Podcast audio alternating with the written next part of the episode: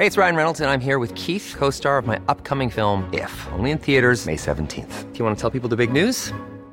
All right, I'll do. Sign up now and you'll get unlimited for $15 a month in six months of Paramount Plus Essential Plan on us. Mintmobile.com slash switch. Upfront payment of $45 equivalent to $15 per month. Unlimited over 40 gigabytes per month. Face lower speeds. Videos at 480p. Active Mint customers by 531.24 get six months of Paramount Plus Essential Plan. Auto renews after six months. Offer ends May 31st, 2024. Separate Paramount Plus registration required. Terms and conditions apply if rated PG.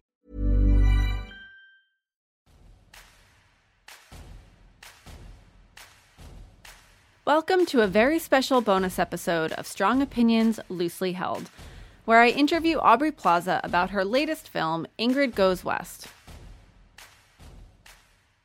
Plaza is best known for her portrayal of the sarcastic, eye rolling April Ludgate on the sitcom Parks and Recreation. In her new role, Plaza plays Ingrid, a young woman who's struggling to find herself in her Instagram feed. Ingrid finds out she wasn't invited to a friend's wedding via Instagram. She gets even by macing the bride at her wedding, and that lands her in an institution. Coupled with the recent loss of her mother, Ingrid is struggling. She escapes her day to day reality by indulging in Instagram, where she finds influencer Taylor Sloane, played by Elizabeth Olsen. Another day, another avocado toast. Prayer hands emoji. Live in the sunshine, swim in the sea, drink the wild air. Ralph Waldo Emerson. My muse. Hashtag Roscoe the dog. There's science, logic, and reason. And then there is mm-hmm. California. Baby, you're a firework. American flag emoji. You're so cool. Hashtag true romance vibes. Ingrid becomes obsessed with Taylor and her picture perfect life. She uses the money her mother left her to move to LA with the goal of befriending Taylor. What's your biggest emotional wound? What? It's our question of the day. Oh. Mine's actually my relationship with my dad. I'm good, thanks. All right. Well, in that case, welcome to Grateful Kitchen. My name's Eden. How can I nourish you today? You know, I'm actually meeting a friend for lunch here. Have you seen her? Oh, yeah, Taylor Sloane. Yeah, yeah. She comes in all the time. I know. she was actually here like an hour ago. Yeah. You said you're meeting her for lunch, or? Oh. God, I must have gotten the time wrong. So stupid. Do you remember what she ordered?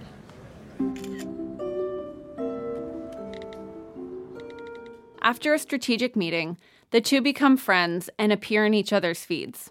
Sorry, would you actually, would you mind just taking a, a, few more? And maybe if you got lower, then you could get the sign above our heads, and that would be amazing. Here you go, thanks, you're the best. Sure. Just do what I'm doing. If you just get lower, it, that would be better. You mean on the floor? Yeah, if you can. Okay. Last one.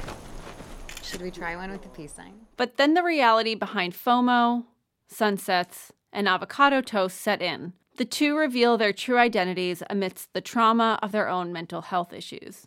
The film explores how young women attempt to find themselves in a confusing culture of overpositivity that normalizes female perfection. Ladies and gentlemen, Aubrey Plaza. Hello. Thanks for coming. You've been doing so much press for this. Are you so sick of talking about social media? Mm, no. um, no, no, not really. I Oh, mean, I think it's actually im- kind of important to talk about. Yeah. And I have feelings about it, so it's kind of weirdly been nice to to just say how I feel about it. Yeah. How do you feel about it? I feel very conflicted about it. I try to find the positive in it. I have I try to have fun with it. it. I definitely use it. So there's like a reason why it's so fun and, and addictive, but I think that there's a lot of negatives and I think it's important to just be aware of how it makes you feel and um, to just be more conscious about the its use um, because that's the scariest part about it for me is when I kind of aimlessly like pick my phone up and I'm just using it and not really thinking. And then Yeah. I realized like, oh, maybe I should like turn this off. Yeah, like mindlessly scrolling. Yes. Yeah. Is there an account that you have that you feel like you can just be you on? Do you have a separate private account where you can be like Aubrey Plaza yourself? Yeah, I do. I have that. And it's just um, like people that I actually am friends with. Yeah. So, you, I mean, obviously, don't tell us what it is. But... R S. Underscore. I mean, I'm sure you could find it in like four seconds. Oh wow. I don't know. Don't pick up your No, phone don't look. find Don't- it. Yeah, because please. we're we're in the middle of an interview. Like that'd be rude. And Yeah. yeah, stay with us. Who is your favorite Instagram influencer that you still follow post the film that you feel like you can really indulge with or want to indulge with after making this? I, I follow people that I know more than, well, I don't know. It's kind of equal now, strangers versus people I know. But I would say. Like, where do you draw the line? I don't You know. know them, but you only know them online. I don't know. And sometimes I'm like, why am I following this person? And then I'll like delete it and then I'll Like go back. It's just bizarre, like why we do those things. Um, I follow, I don't know, influencer. I don't know who, I guess. Tavi Gevinson, I think, is really cool. What is she an is she an influencer? Yeah, she Okay. is. Was there someone like an acquaintance or like a Instagram influencer that you had in mind when you were playing Ingrid? Mm, to play the, that character. Elizabeth Olsen, that would she'd probably have a better answer for that one because um, the director, the writer director Matt Spicer gave her like a list of people that he wanted her to follow. He created Taylor Sloane's account and gave her the password and was like, "You should start using this account, take pictures, do ever whatever you feel like in the character," and gave her a bunch of people to follow. So she went kind of crazy following these people and you know for me i would say there were people that i i more just kind of allowed myself to indulge in instagram in a way that i don't normally. Like i would just let myself be on there for way too long and to just be like hopping around to different pages and just really going deep. So that's what i did but there wasn't any specific people that I was like, oh, this is like my character or anything. Right. And so when you joined Instagram, did that play, did that help you control the narrative as an in demand actor and as a celebrity? Did Instagram help you control the narrative that you wanted to portray versus having the media make that narrative for you? Yes, totally. Um, it, yeah, I mean, that's why, that's one of the reasons why it's cool. It's a total you have total self-control over the story you want to tell about yourself.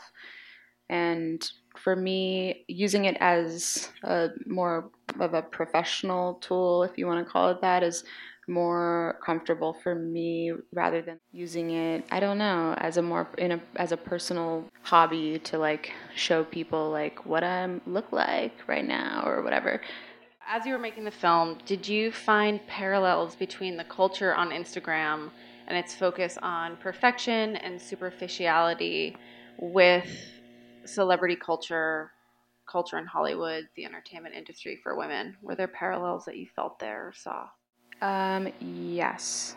I, yeah, I think that Taylor Sloane's character is a great example of what's going on in Hollywood and with, yeah, I think just the idea that she that all of her pictures and everything that she's putting out there is so perfect. And then you kind of peel back the layers and find out like oh it's she has never read that book. And um, and I think that kind of pulling the curtain down is definitely something that kind of needs to happen. And but more than that I think like I said before I think it's just having a, more of an awareness that this is not real and this is all curated and deliberate is more important than you know exposing people that are you know portraying like a false reality or something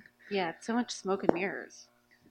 yeah it's confusing For young women who are growing up on the platform or whose friends are on the platform. What does the film, you think, say about finding yourself as a young woman in a culture of confusing realities where you kind of have to piece apart the smoke and mirrors and pull back the bullshit? What do you think it says about finding yourself amidst a really confusing culture?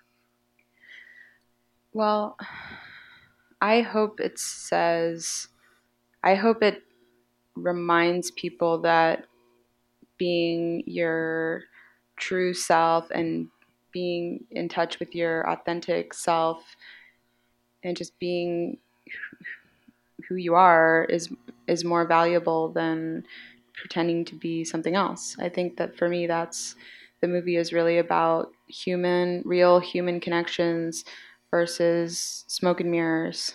And so I hope, you know, it, people walk away and just think like, oh, like all this stuff on Instagram and all these thoughts that I have in my head about these certain things on the internet, like they're literally just in my head. Like it's not tangible, it's not real. It's um, and it's better to kind of just like look at what's in front of you.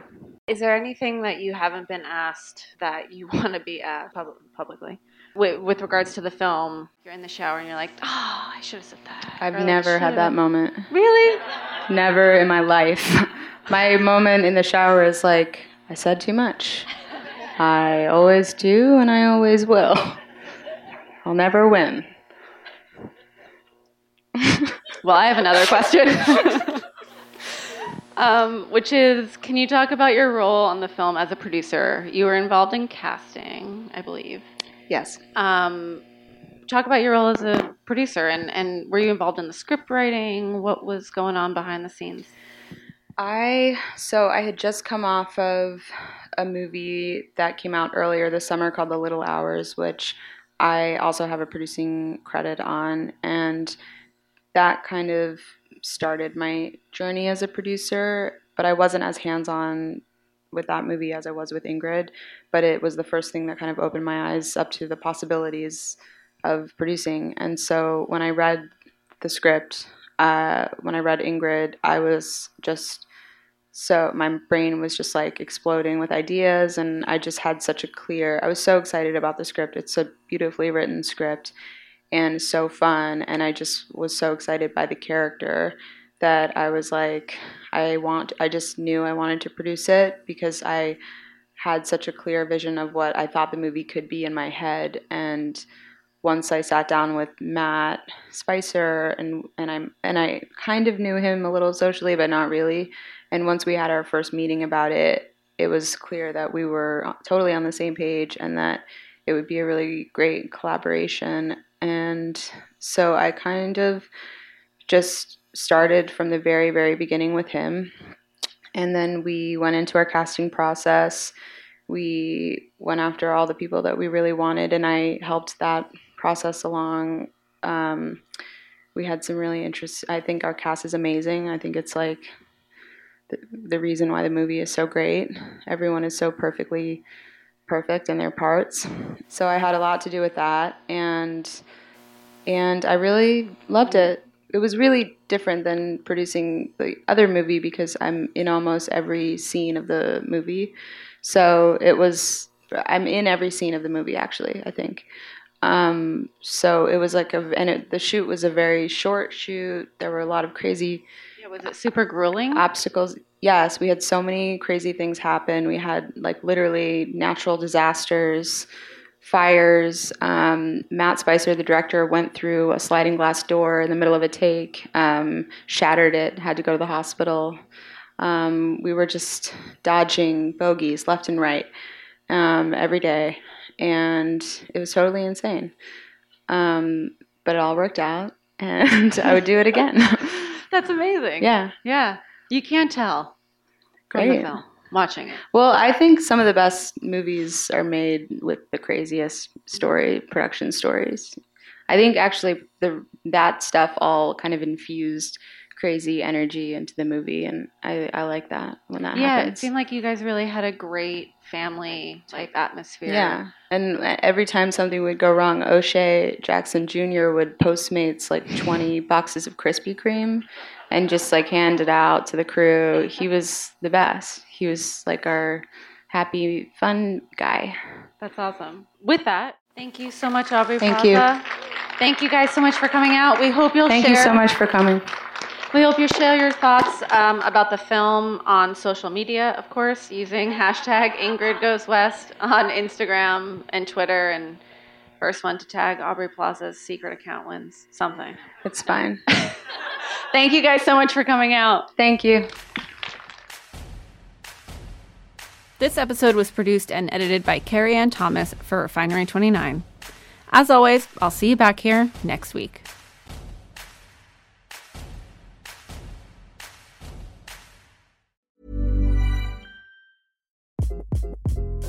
Hi, this is Craig Robinson from Ways to Win, and support for this podcast comes from Invesco QQQ, the official ETF of the NCAA. The future isn't scary, not realizing its potential, however, could be.